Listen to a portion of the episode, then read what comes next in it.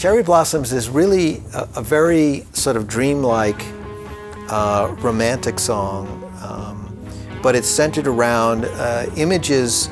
Uh, if I, if like I recall all the images I've had of my visits to Japan, um, I used the analogy of the, the cherry blossoms um, slowly falling as a uh, as an analogy to um, how all those memories keep renewing themselves every time that I sort of revisit um, all the great memories I've had about working in Japan, um, living there and visiting it. It's a very unusual song. In terms of musical arrangement, it's probably the weirdest song I've ever sort of constructed. Um, again, this is where uh, you know Chad and Glenn really loved this arrangement where they weren't always playing. You know, musicians love that when they're not given, you know, like you do this beat for eight minutes. You know, no one likes to do that.